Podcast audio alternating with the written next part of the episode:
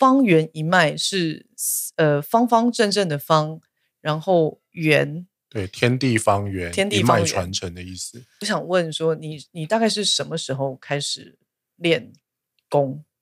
呃，我最早开始练功应该是幼稚园前。幼稚园？对，幼稚园前。幼稚园是五岁呢？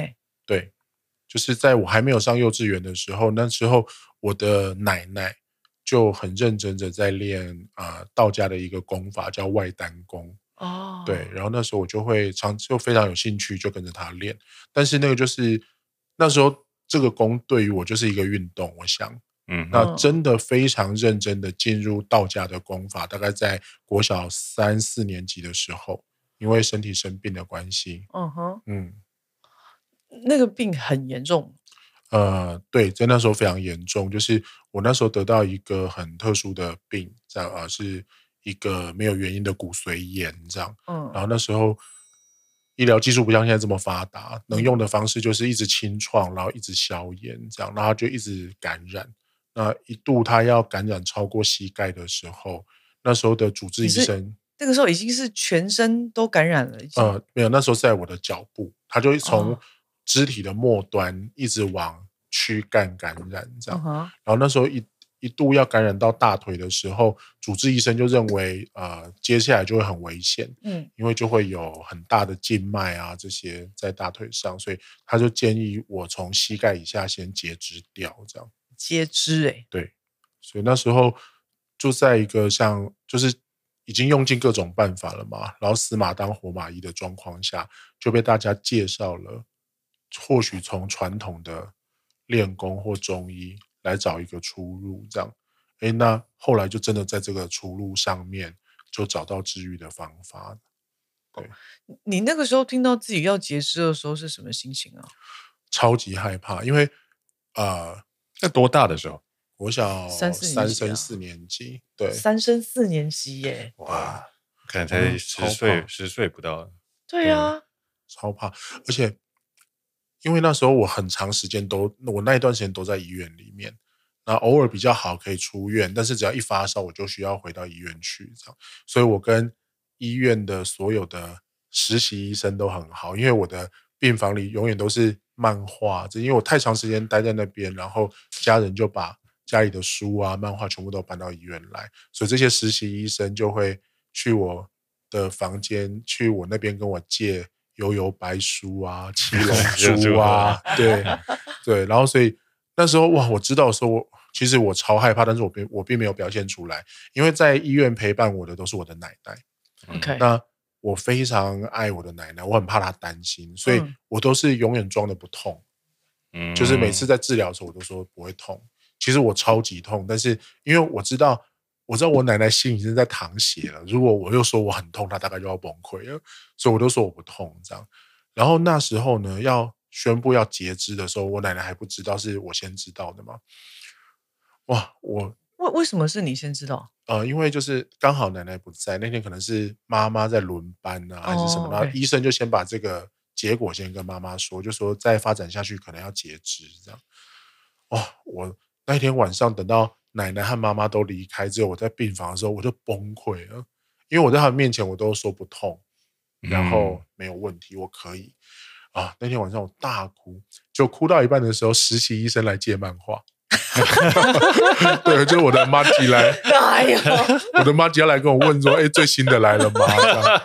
所以那个实习医生就走进来，这样，然后就跟我说啊，就问我怎么了，然后就跟他说。因为他们都叫他们的主任叫老大嘛，嗯嗯，我就说你们老大说我可能要截肢了，这样子，哦，然后那我都现我现在都非常印象深刻那个实习医生长的样子，嗯，因为真的就是电影里面演实习医生的样子，就是头发很乱啊，然后感觉没有洗脸和刷牙，嗯，对，然后就这样子，对对对，很累的在里面，然后他哇，那时候我就觉得医生真的是。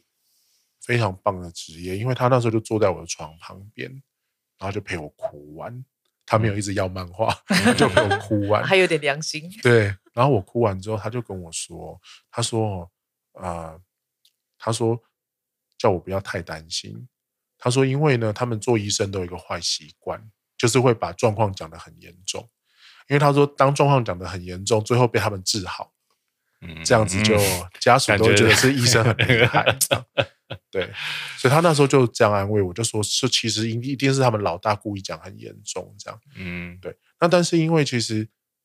我们那我已经在医院住很久，我知道他老大绝对不是开玩笑的这样，嗯，但是还是有安慰到我这样，然后他就叫我不要担心，他说他一定会尽全力让我把脚保留下来这样，对，嗯、这样我才对愿意接他漫画这样，啊、对，然后哦，但就是真的有疗愈到我，啊、所以这也是后来我我其实后来是学了传统的中医，学了传统的气功。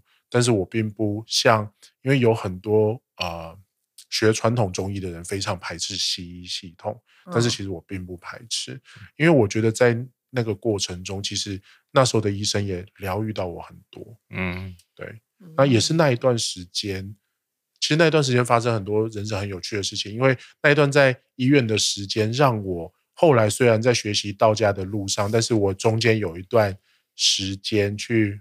进入了基督宗教，也是在那个时候这样。我进入了蛮久的基督宗教，一直到高一，非常有趣。我在医院的时候，其实我都住单人房。那有一次，因为很紧急，我先被安排到一个双人房。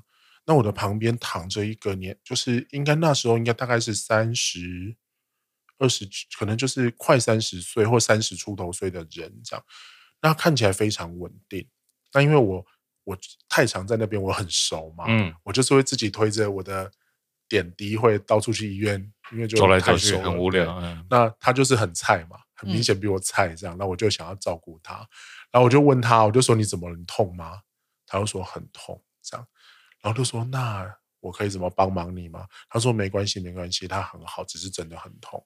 然后我就问他，那你怎么看起来这么平静？他就说因为我会祷告。然后我就问他说：“你什么是祷告？”然后就很认真的跟我介绍了耶和华和耶稣，对，然后跟我讲讲讲。然后那时候对我来说是一个很新的概念，很全新的概念，这样。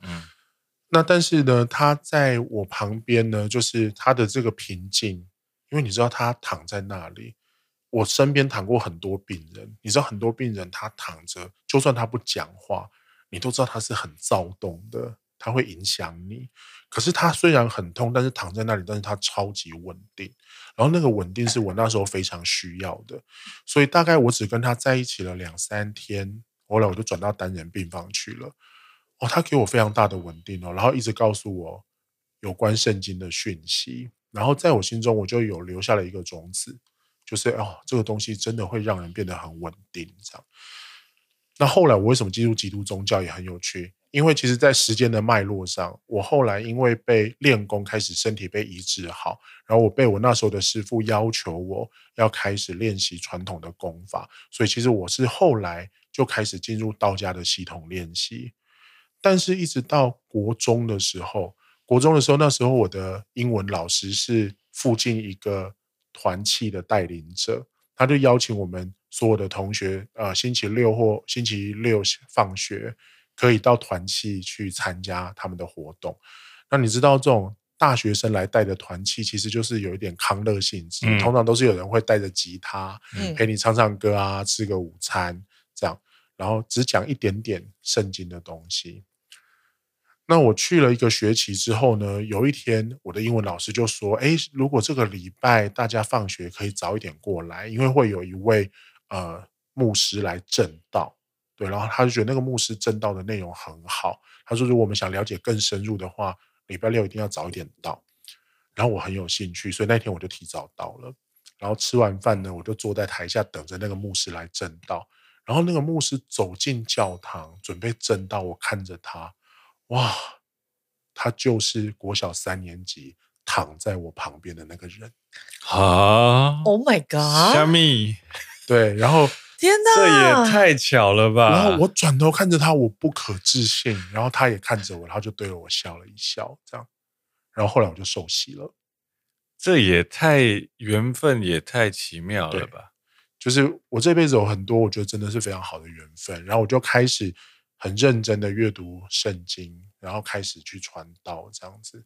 那但是也后来因为在这个状态，在这个里面，后来遇到了在啊、呃、基督宗教里面修行的一些问题，那也是因因着这个问题，后来我又离开了，我又离开基督宗教，然后再重新回到道家，然后一直到现在，我都是就是在道家修行里这样。那但是我觉得那个基督宗教也影响我很多这样。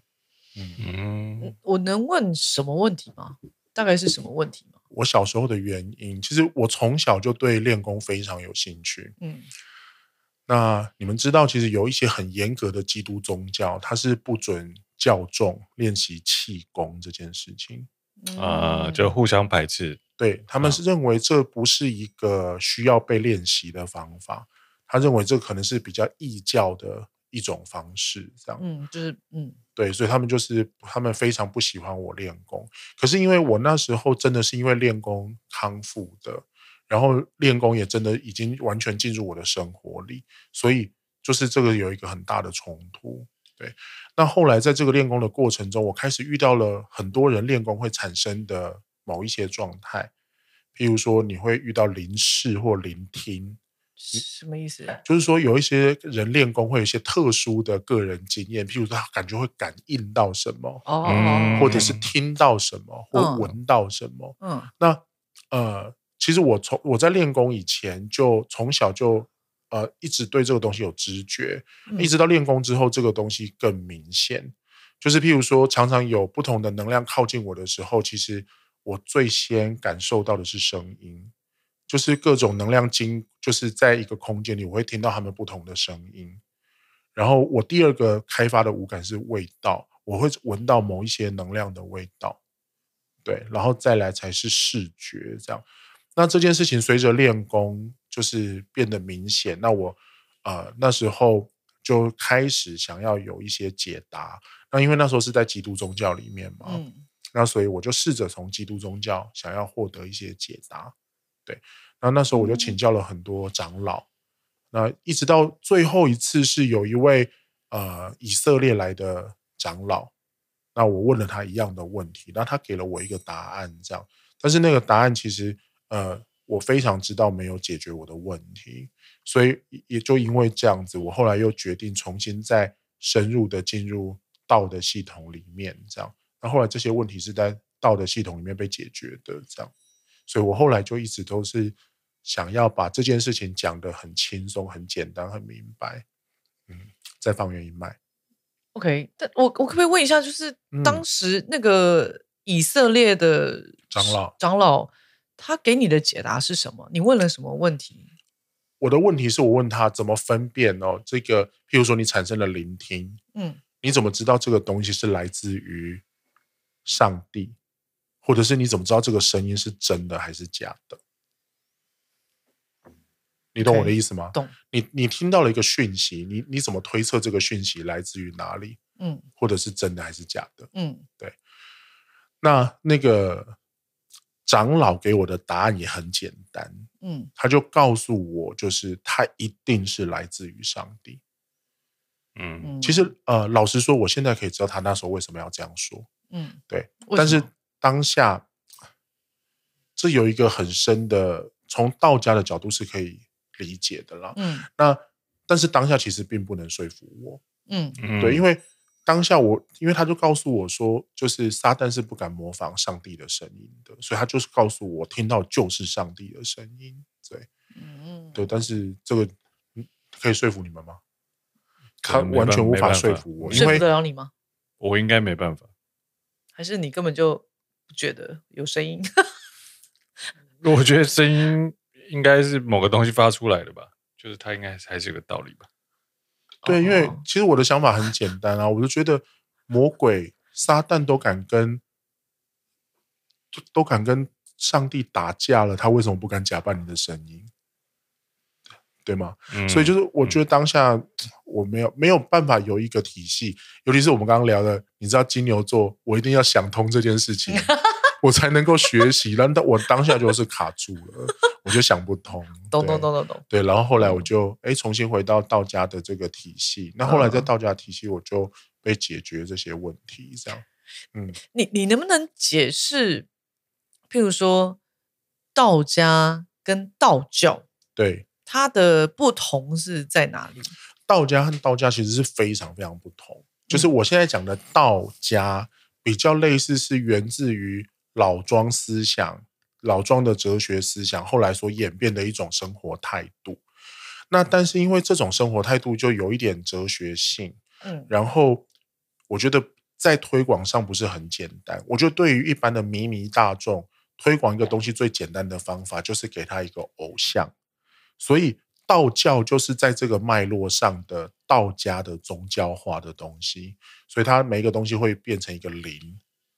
好，就是会有一变成一个神，比如说你灶会有灶神啊，嗯，哦，什么会有每一个东方会有东方的神，火会有一个火神，太阳会有个太阳神，这样。那但是其实传统的道家，他其实并不是真的这样认为，这样。对，他有点把它像是把一个理论，呃，加诸一些仪式化的对相对的东西，让。一般的人可以平日就可以去练习，对，让一般人马上就很好理解这样子，嗯、对。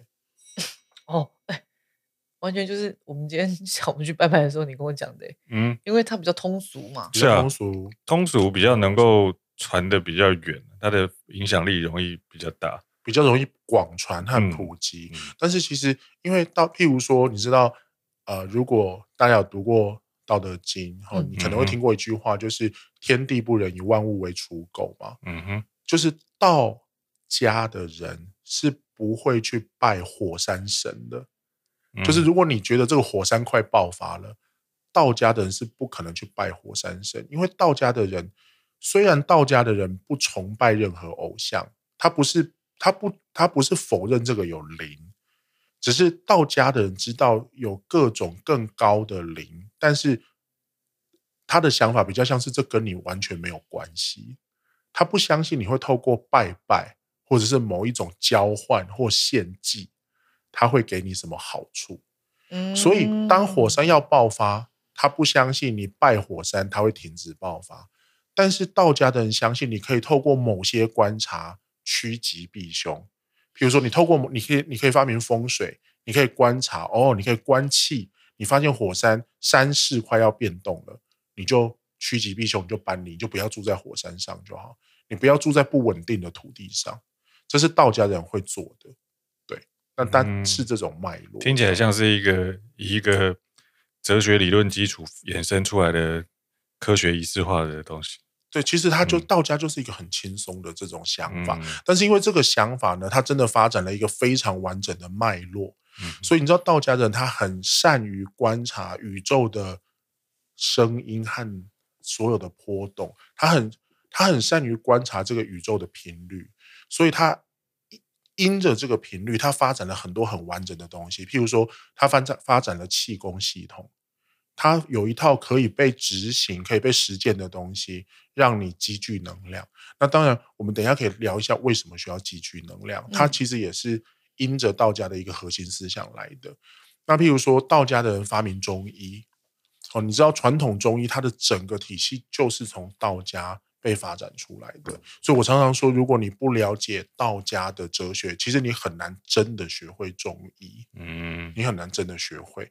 我最常举的例子就是穴道，像你知道穴道它其实是没有一个生理特征的，好像我们大家很常就是按摩足三里啊，按摩内关穴，你知道你把你的足三里切开，它并不会有一点正在发光，然后就写足三里，对，它其实其实它根本都没有任何生理特征，它就是一个道家的人在练功的时候发现身体原来有很多网络，有很多能量节点。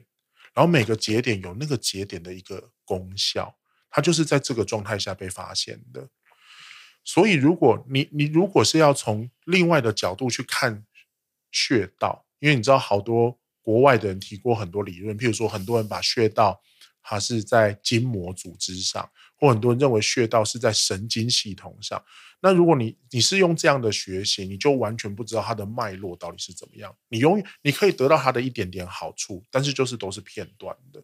那所以你看，道家发明了气功系统，发明了中医系统，那就源自于其实道家一个很重要的核心价值，就是道家的人他需要性命双修。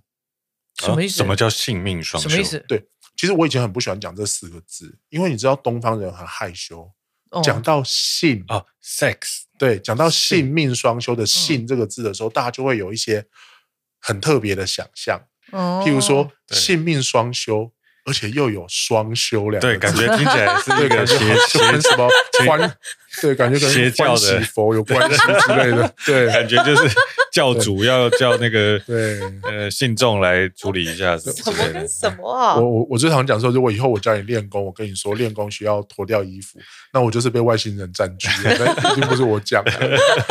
其实性命双修的这个性啊，就是你的自性或本性的意思。然后命是指你的身体，哦、你的整个生理状况。其实这个整性命双修，用白话文来讲，其实就是身心灵共同提升的意思啊。对，这是道家一个很重要的概念，因为道家人非常知道生理影响心理。也非常知道心理怎么影响生理，嗯哼，这个在古代的中医系统就被写得非常清楚。好，它大概是很早期的医疗系统里面有详细记载每一个情绪到底怎么影影响你身体的能量网络，这样。所以你知道这跟其他宗教是非常不一样的。我譬如说，台湾最流行的佛教，嗯，那台湾有很多禅宗的系统、灵济宗的系统，嗯，你知道真正的大圣佛教。他其实是不鼓励你练习气功这种东西。为什么？我讲给你们听。因为呢，你知道真正的禅宗，他所希望你成就的方法是透过他们所谓的正知正见，好，无上就是正知正见，就正确的理解，对宇宙实相、宇宙真理的正确理解，你就可以瞬间顿悟。嗯哼，所以你是不需要，你是不需要管你身体健不健康的，因为你只要顿悟了之后，你就会马上超脱到另外一个精神状态，涅槃还是什么？对，舍利子，无上的正等正觉之类，它其实是有一个次第啦，然后它会，它会从禅定的某一些次第开始进入，最后进入像涅槃这样子，三摩地，然后涅槃这些境界这样，所以如果。在以他们的教义，如果你太认真的练习你的身体，你他们很害怕你会执着或耽溺在你的肉体上啊。这是很多人对某一些道家的批评。好像我听过很多人对道家批评，就是啊，你们就是在练一口气，或你们就是只是在收集能量，好，类似这样的批评。可是其实这个对道家是非常不公平，因为其实道家会这样想，纯粹就是我刚刚讲的，就是道家的人非常知道。你一定要是在好的生理状态下，你会提供一个比较轻松的环境，让你的心理也跟着成长。反过来也是一样，你在比较好的心理状态下，你的身体也会有比较好的成长。这就是所谓的性命双修。所以道家人发明了很多让你的生活品质提升的方法，好像我刚刚讲的气道、气功、中医。好，所以。我一直说，其实，在我的定义里面，我觉得道家的人是古代一群最会生活的人。嗯，因为道家的人喝很好的酒，道家的人喝很好的茶，道家的人喝闻很好的香气，道家的人很放松，这样我就觉得这是非常适合现代人。嗯，那只是我知道，就是这些方法，在我自己的学习历程中，我真的觉得这非常难学。他因为各种理由，我们的师徒制啊，因为一些。很以前口传心授不传六耳的法门，它都是一个很难被完全学习的，所以我就一直在想说，既然这个东西带给我的生活品质提升这么多，我有没有机会是有一个地方，然后很简单的讲述这个逻辑这样？所以在台北，我啊、呃、大三升大四的时候就成立房源一脉，对，这个跟我接触到的。差很远呢、欸，我其实有点讶异耶，嗯，因为，嗯，因为我自己也在练气功，然后你知道我们气功 maybe 是他啦，就是说我们气功教练他其实是我们在练气功的时候的过程，他每一堂课都会讲佛经里面的一个道理，嗯嗯嗯。嗯，他并不是他并他并没有把它分开来，是。你懂我意思吗？就是它其实是把它 mix up 在一起的，是不是？现在很多人都把佛教或是佛家跟道家合并在一起。对，其实佛道的河流，它不是现在才出现，它中国就一直出现。嗯、所以你知道以前在呃历史上有非常多道长都有很高的佛学修养，那有很多高僧也会道法。嗯，对，这本来就是因为他在民间最后是密不可分的。譬如说，大家最常知道的观世音菩萨，嗯，他也早就变成道教的神啊。嗯，譬如说，我们道教拜的关圣帝君，嗯，在佛家里也互相交换成他们的一个护法。嗯，对啊，所以就是这其实就是早就在几百年前，他真的就合流了。那。这个我并不觉得有问题，嗯、我但是就是你还是我的想法还是，如果你真的可以理解道家这一个系统，因为我就说它这个系统它很简单，而且它就是有一个一以贯之的中心思想。那如果你真的把这个中心思想学会了，你才可以马上知道你现在正在练功的什么地方。嗯，譬如说像我们刚刚讨论你的呃那个练功。因为声疗的那个部分产生的就是音疗的部分，对音疗的部分产生的某一些状况。嗯，如果你不明白这个一以贯之的概念，你就不知道你在干嘛，你会不知道你那时候为什么这样子。我现在就我一直以来都不是很清楚，我到底为什么那个时候会这样。就是说，对我先说，就是说我那个时候去做了一个音疗。就是在那个声声音的疗程吗？对，音疗通常会在铜锣或者是某些波。对对对对对对。然后我其实是躺在两个大锣前面。嗯哼。然后因为那个疗程一一堂课大概是五十分钟，我第一堂课就是五分钟惊恐醒来一次，就好像做了一场噩梦。然后你醒来一次，你知道那个没醒来一次有多难过？就是你全身上下都冒汗。你说他要敲那个锣一下，然后你听那个震动的声音，对，然后你就会吓醒。哦，对，我就惊醒啊，五分钟一次，OK，我快死了。我上完那堂课，我整个就是虚脱，我就打电话给那个打电话给朋友，然后我就说，我觉得我现在已经快要死掉了。接下来两个月，我就真的是狂睡耶，嗯嗯嗯，每一天都在睡。我醒来大概只有四个小时吧，是不是？我那个时候，嗯，嗯真的，他那个时候都吓到，我想说你怎么不睡就不睡，然后一睡就睡这么久，二十四小时就四个四个小时醒来而已，然后其他都在睡觉，哎，对，像这个状态啊，你可以拿去问一些在练功的朋友，嗯，如果这个人可以知道你正在发生什么事情。他就是真的知道他在练什么哦，嗯，没有，我没有问很多人。其实这个真的是一个对你们，你或许可以想一想，就是为什么身体会这样？如果你真的有在道家的这一个这一个源流上，其实这是很清楚的，因为我们在练功的过程之中，它会有很明确的一些阶段。那刚开始呢，会有某一种呃，有一个阶段叫做通关斩窍。我们为什么会用波来或者是声波来帮助练功？是因为本来气的存在就是某一种震荡、某一种振幅、某一种波动，而声音的波动就是最能够让一般人先感觉到的，它是一个具象化的波动。Okay. 所以当你用这个具象化的波动去共振你的身体的时候，有一些本来譬如说流速比较小的地方，可能因为你的消耗或我们能量的逸散，某一些。地方其实快要流不过去，或甚至已经堵住了。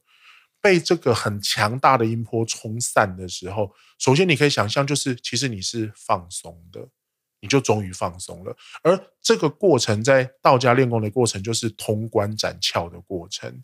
好。只是说发生了之后呢，你为什么会像做噩梦一般的醒来？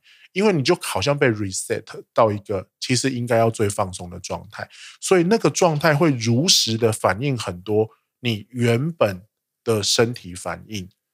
所以我就我听到你在那个过程每五分钟会被吓醒一次，嗯、我马上就可以知道你平常一定是一个常常会感觉害怕的人，因为当你的身体 reset 以后，它就会。有一个最真实的反应出现，这个反应源自于很多，可能源自于你的原生家庭，源自于某一些儿时的经验等等，嗯、但是它就存在。所以当你被 reset 以后，这个这个反应就很真实的就流露出来，你就一直觉得被吓醒。嗯，好。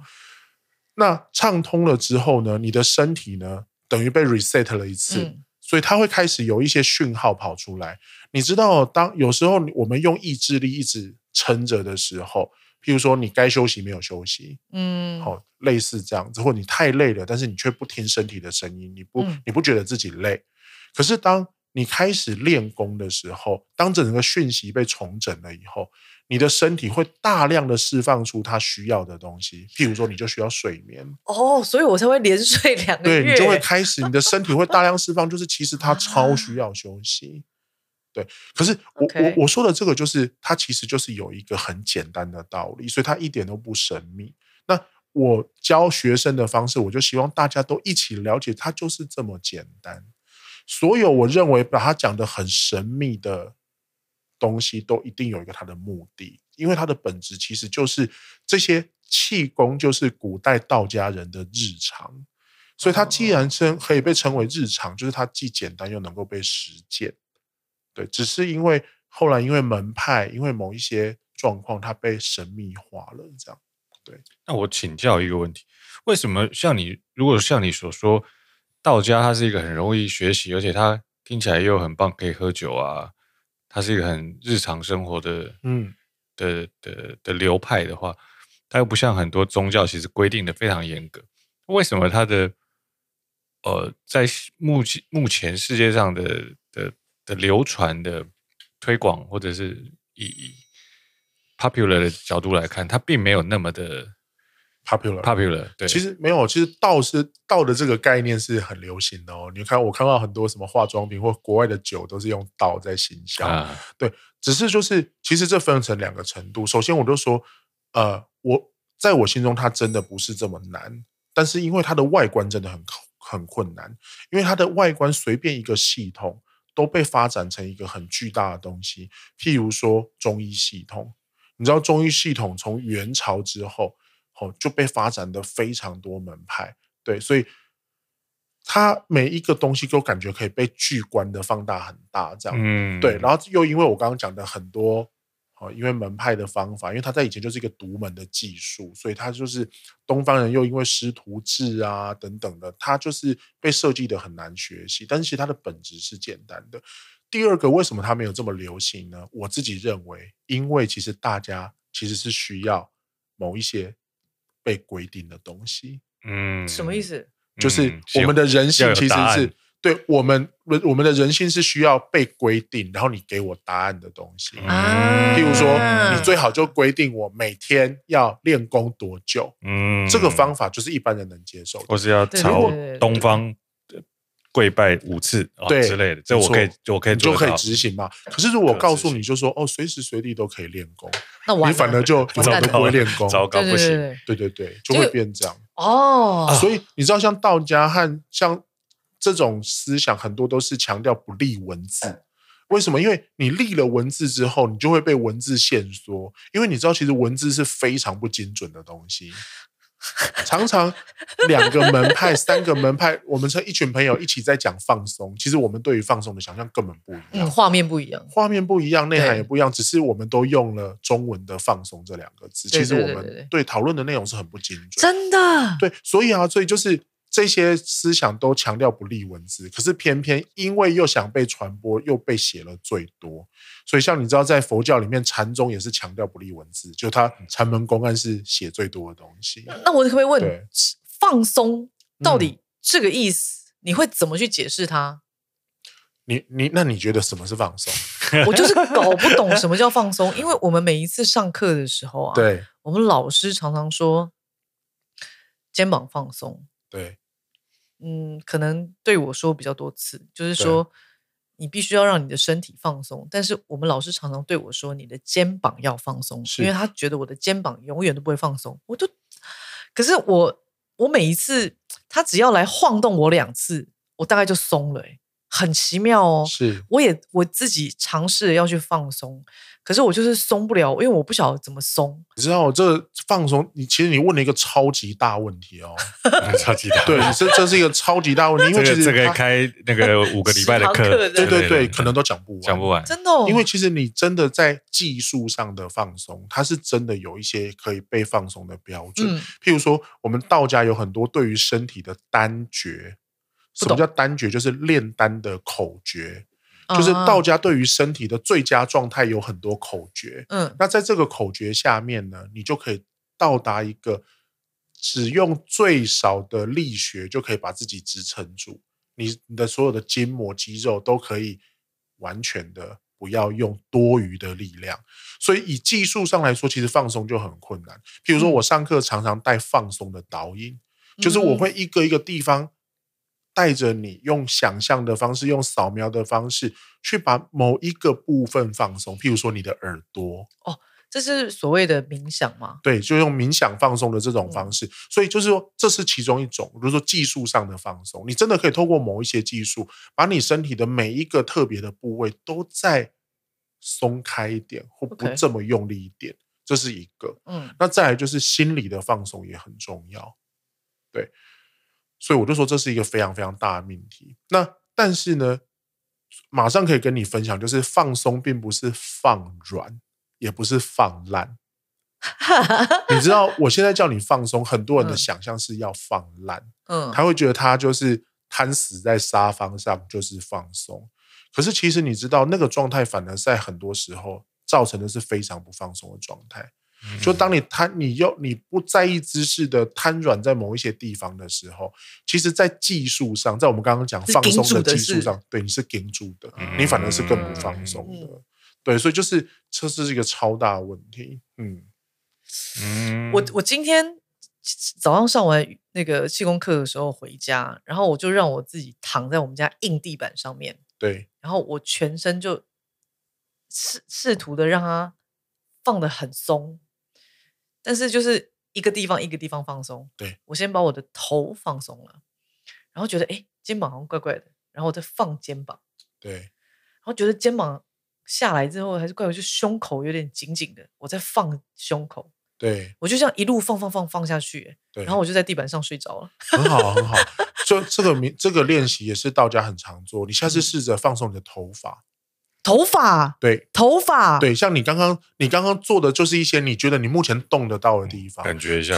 对，其实你下次去感觉头发放松，对，你去感觉从你的发梢发梢 放松到你的发根，你发梢也太夸张啊！真的放松到你的毛囊，甚至去放松你的睫毛或者是牙齿，放松你的指甲，你就会知道其实有很多地方，当你的意识流。留住在那里的时候，他是会有更多的放松的感受的，然后最后就睡着了，也很好啊。对，我我真的今天需要睡觉，我今天就在那个地板上睡了三十分钟。这这个现代人好像还蛮需要的，大部分人都没办法放松。是啊，其实我去上气功课是因为我一个朋友，然后我真的去上完气功课之后，我因为我那时候是气功跟瑜伽两个一起上。后来我觉得我时间没有那么多，那我就留气功，没有留瑜伽。对，那我留留气功的原因是因为我觉得在气功里面，我体会到很多身体上面更多的觉知啊，应该这样说，因为他，我我觉得他 somehow 不是说两个去比较，但是你如果是硬两个去比较的时候，气功的觉身体上面的觉知其实是比。瑜伽还要来多一些，我觉得是这样，就是说，呃，对于这个东西我没有价值判断，但是我要告诉你，就是它就是不同的东西。嗯，因为我最常听到的很多，譬如说我常常教大家道家的腹式呼吸，很多人就觉得说，哦，瑜伽也有腹式呼吸等等，但是其实它是完全不一样的。对啊，它的不一样，并不是在外观或内容上真的什么不一样，在动作上，并不是我们多用一条肌肉或它少用一条肌肉，嗯，而是。道家非常相信你在做一件事情的意念或想法会影响这件事情的结果。对，那所以就是这两个是不一样的东西。你知道，如果你是走瑜伽系统，你就必须先从着火升起开始，你要去触动你的着火，然后他们他们就会进入他们瑜伽系统，比如说我我也不懂，可是就是他们的讲法可能是从着火升起，进入中脉七轮，好去打通他们的中脉。那但是道家就不是走这种方式，这样子。他是走什么？道家的像如果是炼丹的系统，刚开始会透过一个很特殊的期间，先做筑基，就是练习，就是建筑一个练功的基础。你一定要经过筑基以后，你会开始进入练功或积聚能量的过程。然后积聚能量到一个程度，你的身心状态会进入一个道家所谓结丹的状态。你会先从丹田开始，你会有一个丹出现，然后这个丹的能量开始扩大、活跃、转动之后，会去推动。道家的能量系统，所以我要讲的就是说，其实道家的能量系统和瑜伽的能量系统，它其实是不一样的。对，嗯、那但是我就觉得说，没有好或不好，就是什么东西真的可以给你很大的帮忙。然后我自己觉得，就是气功给了我很大的帮 忙。不过我我我我这个人是这样，就是说我从二十五岁开始，我对我自己的关注，我发现其实是比较大量的，是就是。用白话一点的方式，就是我沉浸在我自己的世界里面，这样。但是我在思考的问题，其实都跟我自己的状态有关，跟外界一点关系都没有。就是，是就像我刚我们我刚刚在楼下跟你说，就是说我二十五岁那一年，我得了第一次忧郁症，我真不知道这么严重，那个严重到我。意识到我自己是看到窗户我就想往外跳的那种。当时其实是在想，我原生家庭带给我的所有的影响而产生的、产生的、产生的一些作用。对，譬如说我很容易惊恐，譬如说我对于什么事情特别感到害怕。对，或者是说我在成长的过程当中，因为很少，就是求学的过程当中，我是很没有自信的人，因为家里面给我的关注也比较少啊，或者什么，就是有很多片段式的记忆而产生的那些影响，其实那些真的都有影响诶。我后来长大之后去回想，我才觉得好可怕，那个影响之深，深到我自己是没有办法。去面对，然后我真的去面对的时候，我觉得那个真的是血淋淋。你知道道家的一个很重要的核心呢，就是道家相信我们每一个人可以圆满我们自己，而且它是有方法的。所以就是当我们我们会给自己很多意识找到，先找到一个源头，譬如说原生家庭，嗯，譬如说亲密关系，这些对于我们产生了很剧烈的影响，或者是某一些儿时经验。他在我们身上留下很深刻的痕迹，对。那但是道家呢，就是呃有一个很棒的想法，就是道家人认为这一些东西都可以透过我们自己，最终到达疗愈而且圆满的状态。就是我们并不需要透过任何往外的方法啊，所以这个很重要。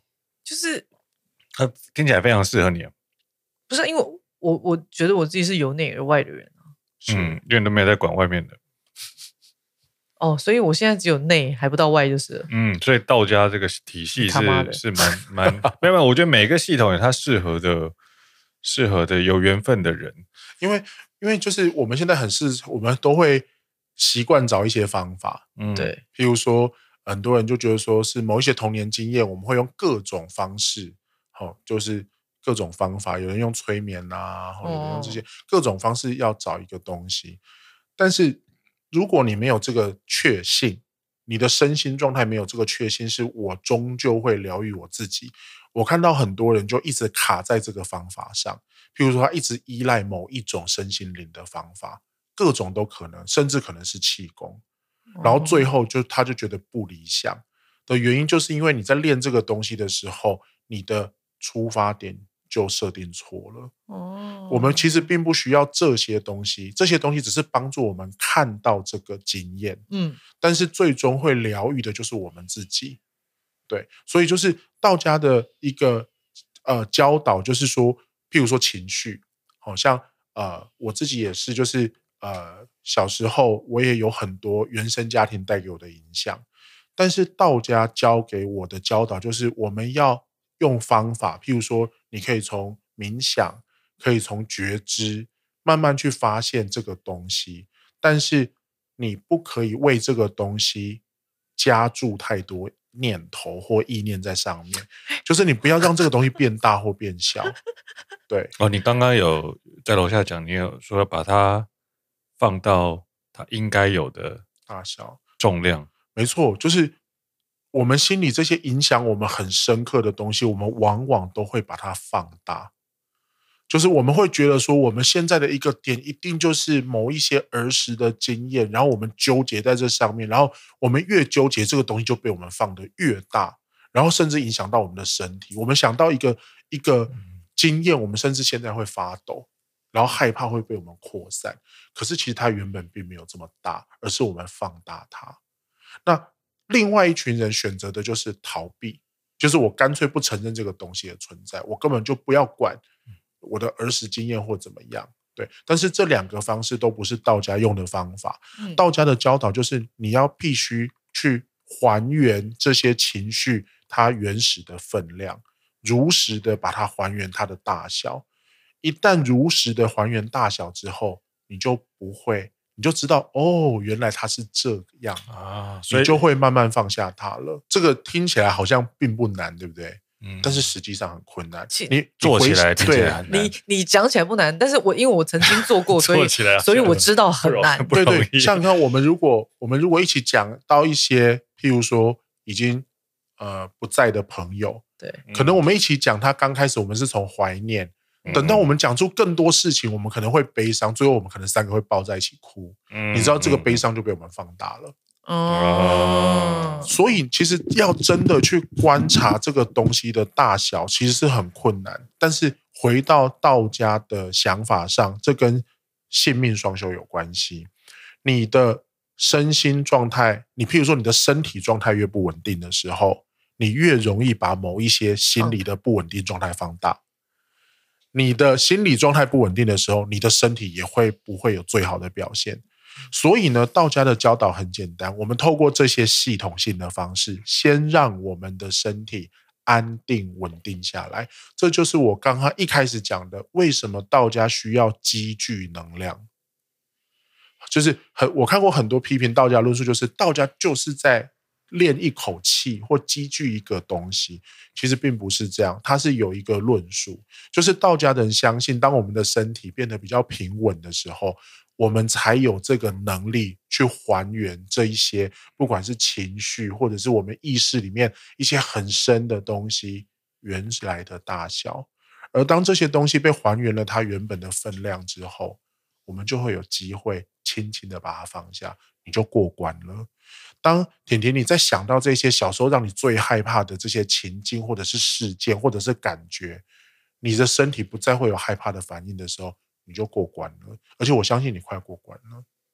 嗯，我 我这辈子一直在过很多关卡，但是我要讲刚刚你讲的那个，就是说，他说道家就是在练一口气啊。嗯，我必须要为这个平凡，不是只有练那一口气。你要知道，你要知道练一口气很不容易诶，因为气气息嘛，息就是自心，其实是要练自己的心。没错，我觉得那一口气真不好练。是，因为我在练的时候，因为我们会有那种，呃，我们的气从这边从右边运到左边，再从左边荡到右边。嗯，你光要运这个气，你很可能都会不顺。是啊，所以你要说练那一口气很简单，我我没有觉得很简单。其实，对，听起来从他一开始讲这个，问他的问题就是道家为什么？在这个现今的社会没有这么 popular，就是他缺，他听起来太难了。比如说以前都要拜师拜个二十年才可以出师，或者三十年，他缺乏的现今社会需要的一种，有点像游戏化的一种体验，小小关卡的体验，让你达到一个关卡之后，你就会有一点点小小的成就感。那你你因为得到一点成就感，就去挑战下一个关卡，这样子，他需要一个这样的呃游戏化的。体验设计、嗯，对某些人的确是需要这个。对他的他很难 popular 的原因，就就是这样，就是说他在外观上超级难学，嗯、因为很深、嗯，太深太深了。对，他他在外观上很深很神秘，然后你透过一大堆很深很神秘的仪式之后，你真的进入之后，他又简单到有的人会不知道怎么练习、嗯。是，但我刚刚听你们讲的有很多东西，其实他好像在。以以我自己的理解，就是他好像在追求一种平衡感，是，就是平衡感，就是平衡感嘛，就是什么练，你们刚刚说练一口气，我觉得那个感觉对我来说就是一个平衡感，它的平衡可能是内心跟外在，过去跟未来，上面跟下面，左边跟右边的平平衡感的感觉。没错，尤其像你讲到过去跟未来，或过去跟现在，嗯、这些真的就是。就是我们很需要平衡的事情，嗯嗯、但平衡感又是现代社会人最难达到的一个状态跟境界。对啊，其实其实这个东西应该是说，气功它练的东西比较简单讲，是把你的身体的空间撑出来。应该讲，因为如果为你自己，我们讲自己的身体，嗯、为自己的身体好，那个是把你自己的。身体里面的空间撑出来。那我在上那个前导课的时候，我很喜欢他讲的一句话。他说：“当你把你身体的空间撑出来的时候，那才是你真正的自由。除了身体上的自由之外，嗯、心的自由，因为性命双修嘛。嗯，所以你刚刚讲述了命的自由，嗯、那性的自由呢？就是你看哦，如果我们可以真正的。”每一次都很轻松的看到这一些情绪的大小，我们才可以非常适切的去反映它。我们既不超过，譬如说很多人会暴怒，你知道，我我我常常说，道家人并不是不能生气哦，只是道家人在生气的过程中会知道，我只是为了如实反映这一个愤怒。但是你知道这很困难，因为你在生气的过程中，你会越来越放大愤怒的情绪，它就被扩大了。那扩大就是一种消耗，所以你知道，你一旦学习了这个方式之后，你的心也自由了。你不只是身体自由，你的心就自由了，因为你就再也不会被情绪控制。嗯，那我知道谁。我跟你说，我现在还没。我知道谁适合道家了，就是情绪特别暴躁的人特别适合。是 OK，我我可不可以请你，请你先解释，就是所谓的庚子年是什么年？对跟现在今年是辛丑，辛丑年。对，要要靠入辛丑年是什么年？我们能，我能不能先请你解释这两个？庚子年哦，是非常非常有趣的一个年份。Uh. 我每年哦，就是在年末的时候，我都会有一些时间，然后跟同学讲述我们以道家的观点去观察来年的整个宇宙脉络是什么。嗯，那我们需要做什么事情？二零一九年的时候，刚好收到一个品牌的邀请，因为那个品牌的创办人也是我们的学生，刚好在他的直播上，我就跟大家讲述了。以我们观察二零二零年庚子年的一个状态，这样，那那时候其实我呃我有一些担忧，我现在可以跟把担忧跟大家分享。这样，嗯、我那个直播呢，我在直播的时候跟大家说，二零二零年是会有一些非常大的时间呃事件，而且是很动荡的一个季度，这样，那。后来果然就开始发生一些很大的事件。首先是过年的时候，嗯，我们我们知道他就呃那个篮球明星就摔直升机了，嗯，对，然后接着有新冠肺炎全球的疫情流行，嗯，然后就非常 Kobe Bryant 对 Kobe Kobe Kobe nineteen 对，开始有这些很大的状况这样，然后那个看直播的所有同学都觉得哇，就是我们的预言预言感觉非常准确这样。但是其实它并不是一种预言，而是它就是道家的人透过观察宇宙的脉络，它会发生的事情。首先呢，大家先想一想前几年你们中秋节烤肉的时候，我不晓得你们有没有印象，中秋节烤肉的时候前几年都还很热。嗯，你去把手机拿起来翻一下，二零一八一九年中秋节的烤肉，我们都还穿着短袖。对，那。这个东西在节气上就是节气不正，因为其实中秋节应该是进入秋季，开始往秋的一部分进行，然后天气要转凉，接着进入冬天，整个宇宙的能量要从春生夏长，然后进入秋收冬藏。嗯嗯嗯，对。但是一八一九年都没有这个状态，完全没有，好热，热到爆炸。对，所以这个在道家的想法就是节气不正，就是该热的时候没有热，啊、该冷的时候没有冷，嗯、这就叫做节气不正。嗯、节气不正在道家的教导，它马上会引发的第一个就是瘟疫。啊，所以为什么我那时候直播可以跟会跟大家讲说可能会有瘟疫，其实就是。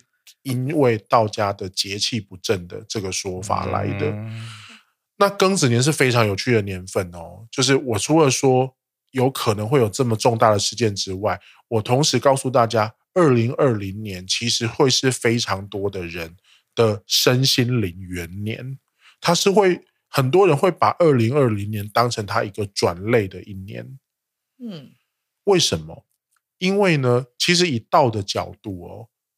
它是没有价值判断的，所以道家在观察二零二零年的时候，它的整个基调是因为宇宙的频率，如果有某一些年份受到压抑，当压抑到最极限的时候，某一些年份就会反跳性的放大。嗯，庚子年就是受到压抑之后放大的第一个年份。是二零二一，是二零二零，二零二零啊，所以就是庚子二零二，就是庚子年二零二零，它就是放大的一个年份。嗯，对，那是什么东西被放大呢？就是一些能量的振幅会被放大。所以我为什么说这一年会是很多人的身心灵元年？是因为以前你可能非常铁齿，你从来不觉得什么什么内心啊、正能量啊，什么跟你有任何关系。嗯可是，二零二零年，因为这整个宇宙的波段都被放大了，所以很多念头或很多在你身上的感受也会被放大。所以，你以前可能从来不觉得你会有跟身心灵有任何关系的，在二零二零年可能都会开始有感觉，甚至会开始接触或进入身心灵里面。对。那我有个问题耶。我觉得我从二零一八年就开始有另外一个阶段，那是什么意思呢？因为你从从这个基调你往前推，你就知道它这这个逻辑很简单。二零二零年是第一个被反压抑而反跳的年份嘛？OK，所以你可以就知道，二零一九一八其实都是一个契机受到压抑的年份。所以大家可以回想一下，大家的一八一九年，很多你都会觉得你正在做一些。其实你不是真的想做，但是感觉又好像不得不做的事情。你会在某一种压抑下去做一些，你就是想那样做，但是在一个你就有志不能伸，或者是没有办法做到你想做的阶段，但是又不得不做的那个状态。所以在那个状态下，当然很可能会开始往内去反映一些思考，这样对。那所以二零二零年就是这个被放大的这个年份，这样。那但是，在大部分的人来说，这都是一个凶年，因为它就很动荡。OK，但呃，以道的角度来说，它有另外一个面向，就是如果你也可以接受，其实所有的能量本来就是一种波动或振幅的话，虽然二零二零年会有很多坏的事情被放大，可是其实也有很多好的事情被放大。所以二零二零年那时候我在直播给大家的。功课就是，如果二零二零你想要有一个东西可以练习，我就教大家，二零二零年我们要尽量去做梦，或者尽量去付出，因为你所发的念头，其实在二零二零年都有机会被放得很大。所以，如果你可以抓到这个宇宙脉络，你说不定会有更大的成功。所以，二零二零年何尝不是成就某一些事情的开端？它是非常适合的。嗯，你怎么看二零二一年呢？老实说，我认为。其实辛丑年对于很多人来说，可能是比较不舒服的年份，跟庚子年比，跟二零二零年比，为什么我这样说呢？因为二零二零年呢，它是受到压抑、刚反跳而刚开始放大的第一年，所以有很多事情呢，只要不是真的发生在你身上。虽然感觉很动荡，但是你可能其实是不是真的有很多感觉？可是这一个振幅持续了一整年之后，它开始进入辛丑年之后，你的心里会有很多被你压抑的、纠结的、缩小的这些点，因着这些振幅，它会开始松动开，它会被释放出来。所以，二零二一的辛丑年，有非常多人会开始面对自己心里一些本来就一直过不去的点，可能是你不想面对的，你不敢面对的。好，这些点在二零二一会变成很多实相，然后出现在你的生活前面。所以，往好处来说，二零二一年它是一个非常适合解决你心里这些问题的年份，就是你心里有一些一直过不去的结，一直过不去的点，今年是非常好跨越，因为它会终于被松动开。但是过程一定不是太舒服，因为这些都是你平常就是不想面对的。所以，二零二一如果要我给大家一个建议，我会跟大家说，二零二一是一个我们适合来练习柔软的诀窍的一个年份。但是这个真的非常困难，因为你知道，其实我们都习惯对他人柔软，对陌生人柔软是非常容易的。譬如说，可能对老公柔软其实比较困难，嗯，对，很亲近的人反而对对你的爸妈柔软可能更困难，对，所以但对早餐店老板柔软可能是容易的，对，他会叫你帅哥，对对对 对对。之类的，就是对他人柔软是很容易的，就是其实越亲近，其实要拿出真正的柔软，它非常难，何况是辛辛丑年。其实最重要就是要对你自己柔软，因为辛丑年会有很多你以前一直感受的点会被释放出来，而这个时候你一定要有一个既柔软，不要为难自己，但却又很坚信的信仰，在辛丑年要度过。所以你的意思是说，辛丑年其实是最好跟自己和解的时间？没错。辛丑年真的是一个跟自己和解最好最好的年代，最好最好的年份，因为你的宇宙就在帮你做这件事情，宇宙的政府会帮你松动一些结，只是这一些东西，这些情绪的外显可能会吸引很多你更你本来就不敢面对或很很不习惯、很无法面对的实相再到你的生活来，但是其实这一些实相最后。要给你的帮助或功课，就是把这一个东西终于可以放下来。所以你的意思是说，只要你过去曾经跟你现在正在逃避的任何一件事情，对，在辛丑年，都很可能二零二一年都会被放大。可能，嗯，你认为已经被解决或梳理的部分，嗯，可能会再被放大一次。Oh my god！、嗯、对对啊，我听他讲的就是感觉会再来一次。对，但是但是但是如果他再来一次，你真的过关了的话，那就你就真的过关了。嗯，所以前面是假的，哦、他意思是这样，因为他其实就只是前面只是一个练习，前面只是一个练习。对，他就只是是一个被放大的实像，跟着宇宙频率不小心被放大出来的。所以，如果你可以对自己够柔软。你告诉我自己，我要放过我自己，我不要再被这些东西绑架，然后同时坚定的向宇宙许愿，我要跨过这些地方，跟自己和解。辛丑年，你只要跟自己和解了，你就终于真的和解了。我们刚刚讲到很多理解跟很多感受啊，对你来说，你比较相信你自己的理解，还是相信你自己的感受？还是你已经把这两个混成同一个？修炼到另外一个状态，我觉得是这样，就是说，因为所有的理解和感受，它本来就分不开啊。我们会因着一些理解产生感受吗？对，那只是在道家的教导之下，我非常的习惯，当某一些感受太浓稠或被放大，也就是说，你可能开始已经在钻牛角尖，嗯，或者是进入死胡同的时候，道家的人会。马上的拉回，就是我所说的道家的中性，就是你要让它呈现如实的大小。对，那这件事情呢，很多人都做不到，因为其实我陪伴过很多像忧郁症的同学，嗯，他们当忧郁症来的时候，他们就觉得地狱就是现在啊，他就是没有办法。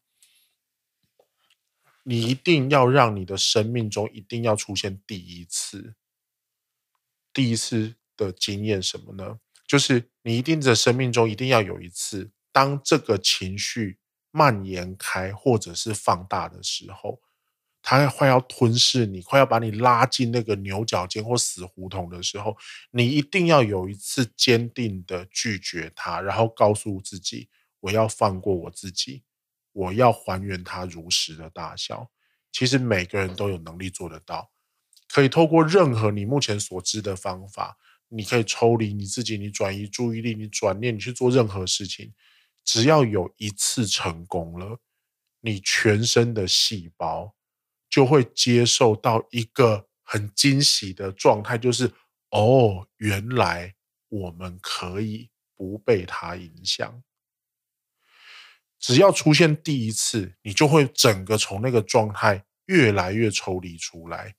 也就是说，每一次有一个状态蔓延的时候，如果你真的可以出现第一次，你知道我们是我们生命的主宰，我们可以不要被它控制，我们要观察它如实的大小。只要出现第一次，第二次这个情绪再来的时候，你就会发现，原本这个情绪可能会给你百分之两百的影响，它会慢慢缩小成百分之一百。慢慢缩小成百分之九十、百分之八十、百分之七十，但是你一定要有，你一定要有决心，让这个经验出现第一次。你不能每一次那个情绪扩大的时候，你就崩溃了。你觉得？你觉得人生是一场修炼吗？呃，算，对。哇，你们都问的都是超级大的题目，先问怎么放松，再问人生是不是修炼。对，当然广义的来说，当然算啊。嗯，不然你们难得请到重量级人物来，要好好问一下。你还有什么问题？你赶快问啊！我的问题都都是这一类的，蛮大了，没关系，那你继续问。人生就是一场修炼。好奇他会回答什么东西？哦，对我来说，人生是一场修炼的。譬如说。譬如说，像我就会喜欢给自己挑战，对，所以会娶一个脾气很暴躁的老婆之类的。是，这本身就是一种自虐的倾向。是，但我觉得人其实本身是有一些自虐的倾向，所以我我我刚刚在听你描述道家的一些理想状态的时候，我觉得它比较不符合人性的。一些根本的劣根性，就是说，人其实是希望自己被虐待，他会从被虐待的过程中得到快感。那道家会告诉你说，其实你不需要虐待你自己，但这个就有一点违反人的本性。它是一个非常棒的东西。没有没有，我我先厘清一下，就是说。啊你是个抖 M，不代表大家都是抖 M。哦，是这样吗？就并不一定所有人都是透过虐待自己获得 快感，啊。我的感，我的感觉，我的感觉了。就我，我刚刚有一个想法，就一闪而过，就是其实大部分人都很希望自己是在被虐，在有一点点的受虐的。你去看人，很多时候他花很多钱，其实是在虐待自己。是，就他花很多时间去赚到很多钱，然后再。再想办法花很多钱去虐待自己，很多人都在做这件事情 啊。那欢迎你花钱来这边，让我虐待你，带着你练功啊。对，但我我我我觉得他他讲的东西我可以理解，是就是说我自己，譬如说观看自己这件事情本身就是一种痛苦嘛，对，嗯。可是我用我刚刚说，我刚刚我们在楼下聊的时候，我就说我是用土法炼钢的方式去观看自己。在这个过程里面，其实真的很不好受，非常非常难受。那很多人，有一些人可能会因为一些课程或者什么 push 你去做这件事情，我是完全没有的。是，我是用土法炼钢的方式 push 我自己去观看这件事情。在这个过程里面，你把自己血淋淋的扒开来观看自己，认识自己，它本身就是一种自虐。可是我在这个过程里面，我可以说，我其实很享受这个过程，嗯，就是我自己觉得我在这个过程里面我很爽。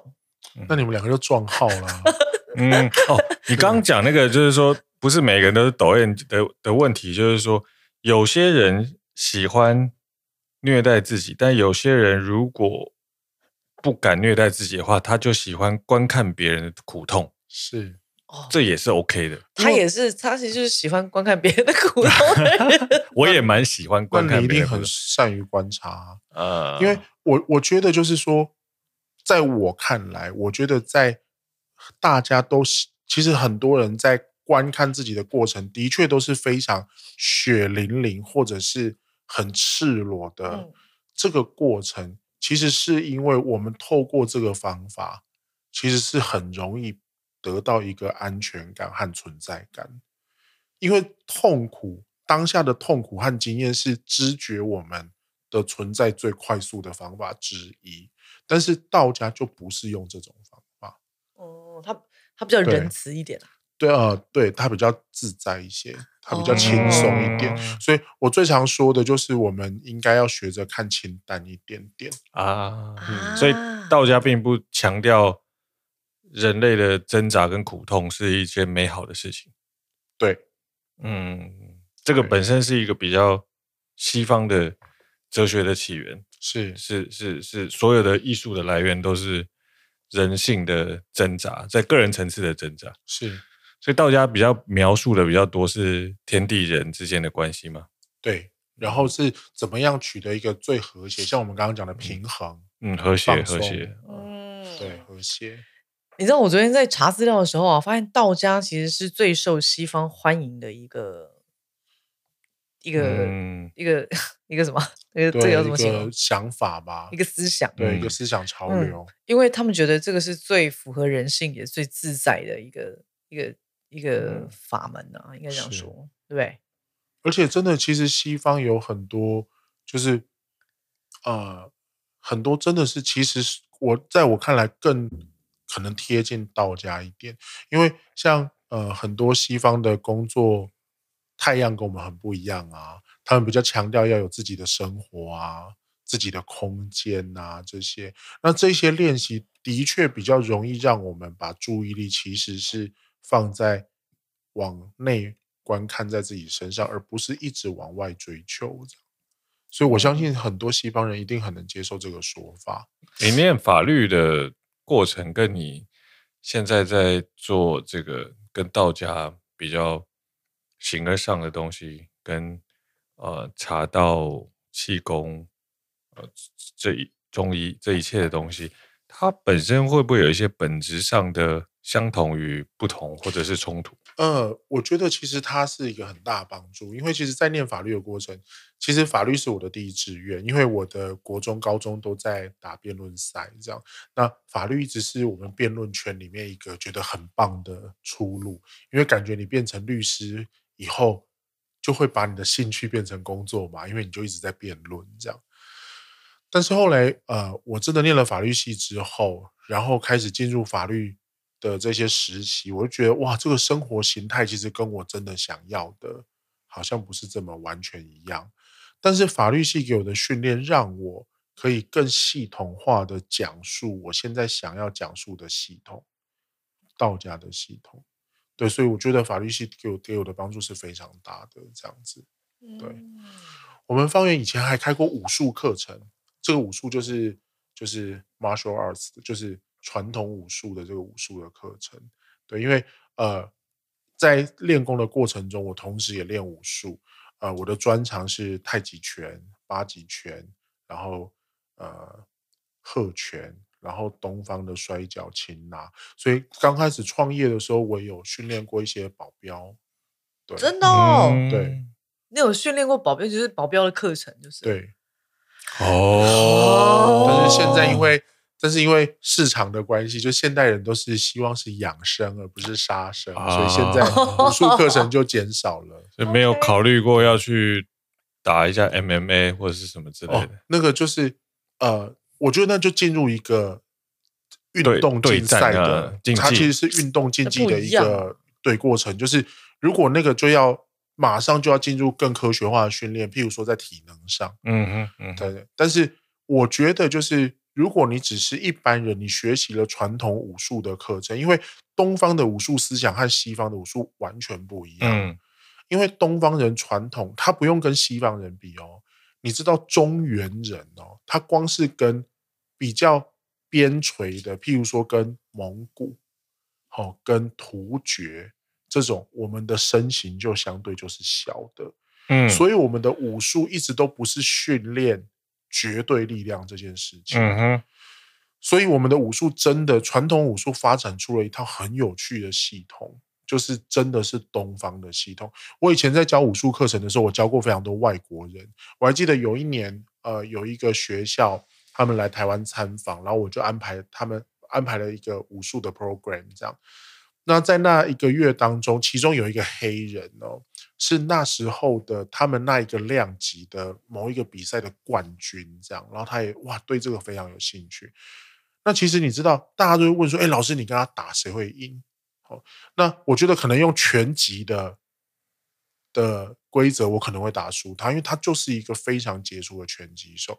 但是这整个课程我要传达的，其实就是东方武术它的重点在哪里？东方武术非常非常有趣，因为东方武术呃，把很多包括像道家的哲学或者是东方的哲学思想放在武术里面，然后因为我们天生体型的关系，它用非常多。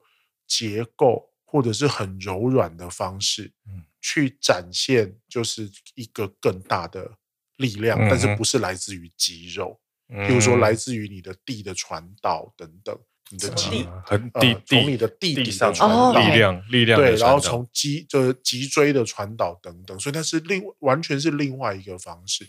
所以就是我那时候请那一位黑人学生，好，就是黑人选手。我请他好好体验，就是他可以完全放下他的拳击，然后来体会一下东方武术想要讲述的东西。那他、嗯、我他也非常非常有兴趣，这样。嗯、那其实我觉得这也是一个很有趣的事情，这样。嗯、那有一些可能是，譬如说像以柔克刚啊，或是对类似、这个、类似怎么样的类似这个内容这样。但像像我觉得。每一个流派似乎它都很容易发展到一个程度之后，都容易有局限。是，所以像以前李小龙在武术的这个范畴里面，他就是先学东方武术，然后他再学西方的，然后最后他把它融会贯通，他自己创了一个对一个路线。你有想过，在你钻研道家的这个路线上，你有想过参考？那你有以前有基督教的这个、嗯、这个，你有你有想过参考？西方的一些不一样的流派的东西，去加入到你自己的流派里面。呃，我觉得不只是西方的东西，我觉得只要是能够让大家更快速、更简单，而且更能进入生活的方式，我觉得都是非常好的。我都不觉得应该要排斥。嗯，你能不能简单用一句话去形容方圆一脉它所要传递的最高指导原则是什么？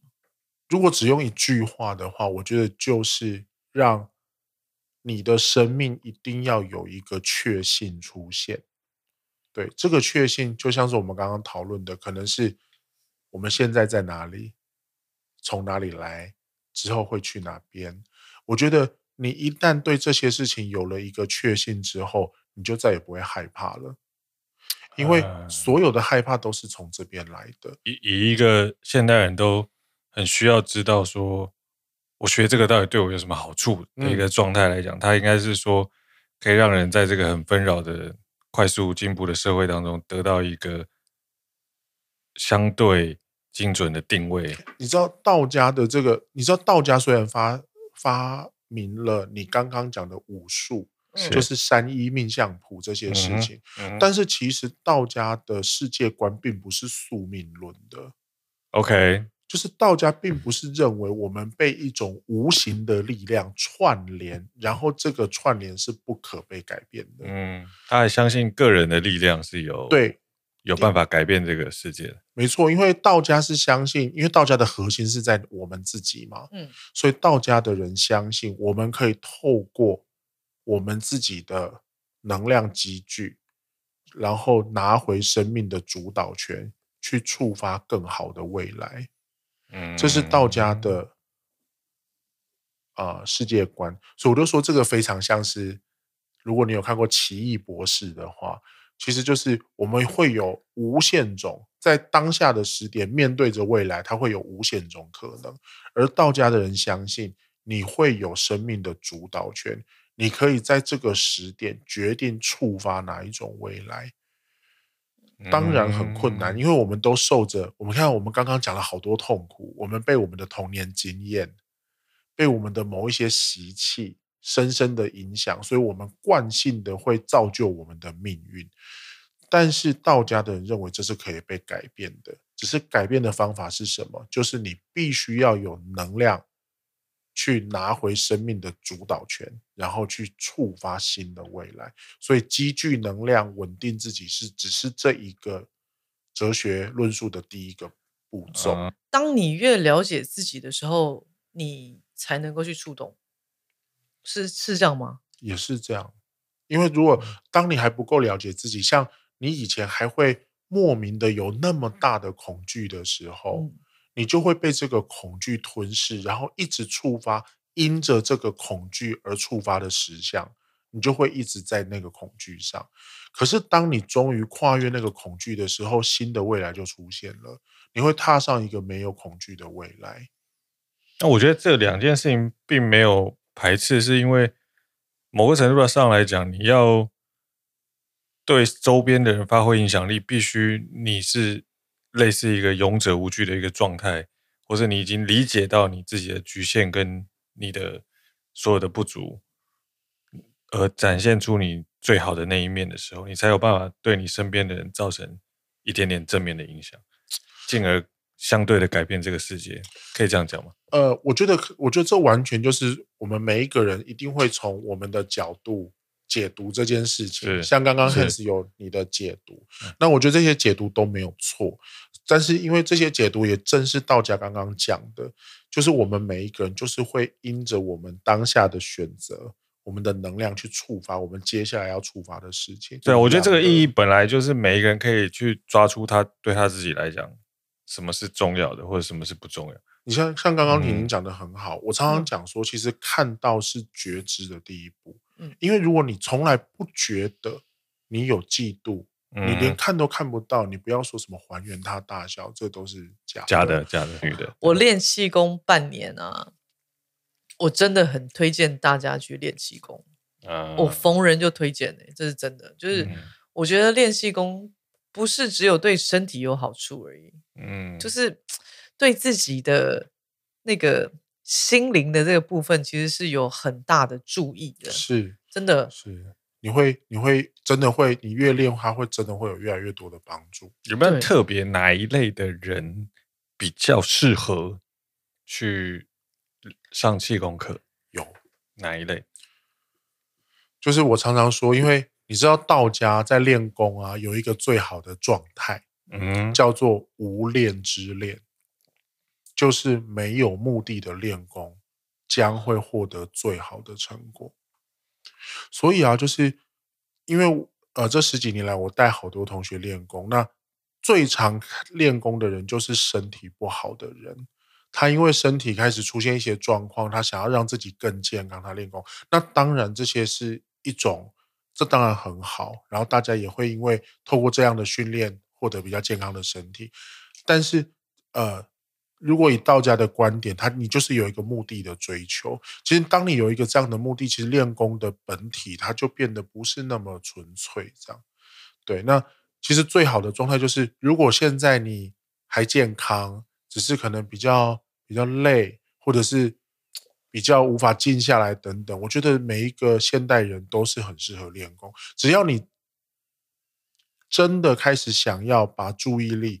由外放开始，想要微微的重新返回自己身上，我觉得就是可以练功的人，这样，而且也是最好的时候。因为如果真的你是得了重病，你才想要开始练功，我觉得那个整个过程你就没有办法享受真正练功的美好，因为你你会一直希望这个练功就是让你的。某一些状况再进步一点，再进步一点，那就有一点可惜，嗯、你就没有办法看到它的全貌了。嗯，我我觉得，我觉得好像做蛮多事情，有同样的心态都还蛮不错的。道家的各种方法，在我们这一辈子的生命上，就好像让你有更多武器。嗯，你因为有了这一些系统的知识和练习之后，你会更轻松的面对现在的状况。嗯，譬如说，我们随便举一个，我们刚刚常讲到的茶道课程，每一天早上，我为我自己泡那一杯茶，我喝到我的嘴巴和肚子里的时候，其实是给我一个非常大的提醒。因为譬如说，我常常在那个茶里面喝到很急促。可能我那天太晚起床起床了，我为了想要早一点出门，我就赶快冲了那一天的茶。那但是当我喝下那个茶的状态之后，我会马上喝到哦，其实这就是一个很冲出的茶，它会当下给我一个非常巨大的调整，会让我知道其实我今天。要放慢，出门的时候要更缓慢。嗯，对，就是这些都会给你非常非常多很好的帮助和提醒。嗯、那这些就是道家的一些，我觉得是非常好的好处。这样，嗯、我觉得这个听起来很棒，是因为这个跟现代医学的走向有很大的关系。就是我们现在在讲的是预防重于治疗。对，就是说你平时的修炼比你真的生病之后再来治病还要更加的有效。对，因为上工治未病嘛。是，那其实就是道家的这些东西，因为道家真的是一个非常入世的方法，因为它就是一个生活方法，所以它真的有很多像，比如说我去某一些呃公司帮他们开课，比如说他们希望我为他们的所有一级主管开设一些对他们有用的内容。那呃，像我曾经在一个公司为他们所有要出差的主管上过一个穴道系统，是会马上解决时差的。就是你只要按，你只要按摩这些穴道，你的时差会大大降低。因为像睡觉这件事情，从道家，因为我就说中医和养生系统本来就是道家发明的系统嘛，所以就是你如果睡不好，道家可以马上可以归纳出你睡不好的太阳。譬如说，有某一些人睡不好是跟你的肝的能量系统有关系。大部分人睡不好，其实是跟你的心和肾的能量系统有关系。所以，如果你就直接去加强这两个系统，其实最马上好处就是你的睡眠变好了。就是，所以就是它其实是各种实用的内容，只是我们会因着我们当下所需要的进入到的这个状态。那但是那个进入可以是很多，可以是茶道，可以是香道，可以是气道，可以是养生，这。些都是我们接触到的方法。非常非常认同这样的观点，因为是。因为我平常也是没事就很喜欢研究一些看起来好像没什么用的东西，就是它它本身什么什么，就是不是我的意思，就是说你你必须要着迷在一些生活的细节里面。嗯嗯嗯，我觉得我觉得大家都说什么台湾现在就是小确幸，但我觉得在这些生生活的细节里面，其实你可以提炼出很多。不一样的生活的哲学，有可能只是因为你每天重复做一个看起来很一次性的东西，但是你在这个些微的差距，每天做的东西些微的差距里面去感受到一些你自身的，不管是匮乏，或者是今天的心情很急促，你刚刚说的，它是很有趣的东西。那久而久之，你可以从这些东西，就就像我，我到最后连我去修一个。阻塞的水管，慢慢你可以去体认到，其实人的身体里面就常常会像水管一样阻塞。对，那你要通这个水管，跟通你身体里面阻塞的东西是相对是是一样的东西。没错哦，而且就是如果你真的学会道的这个哲学，你有这个，你有这个。一以贯之的系统之后，你就不会乱搞一些事情。嗯，譬如说，我常常看到，你知道这几年很流行拍打或刮痧。嗯，听不懂。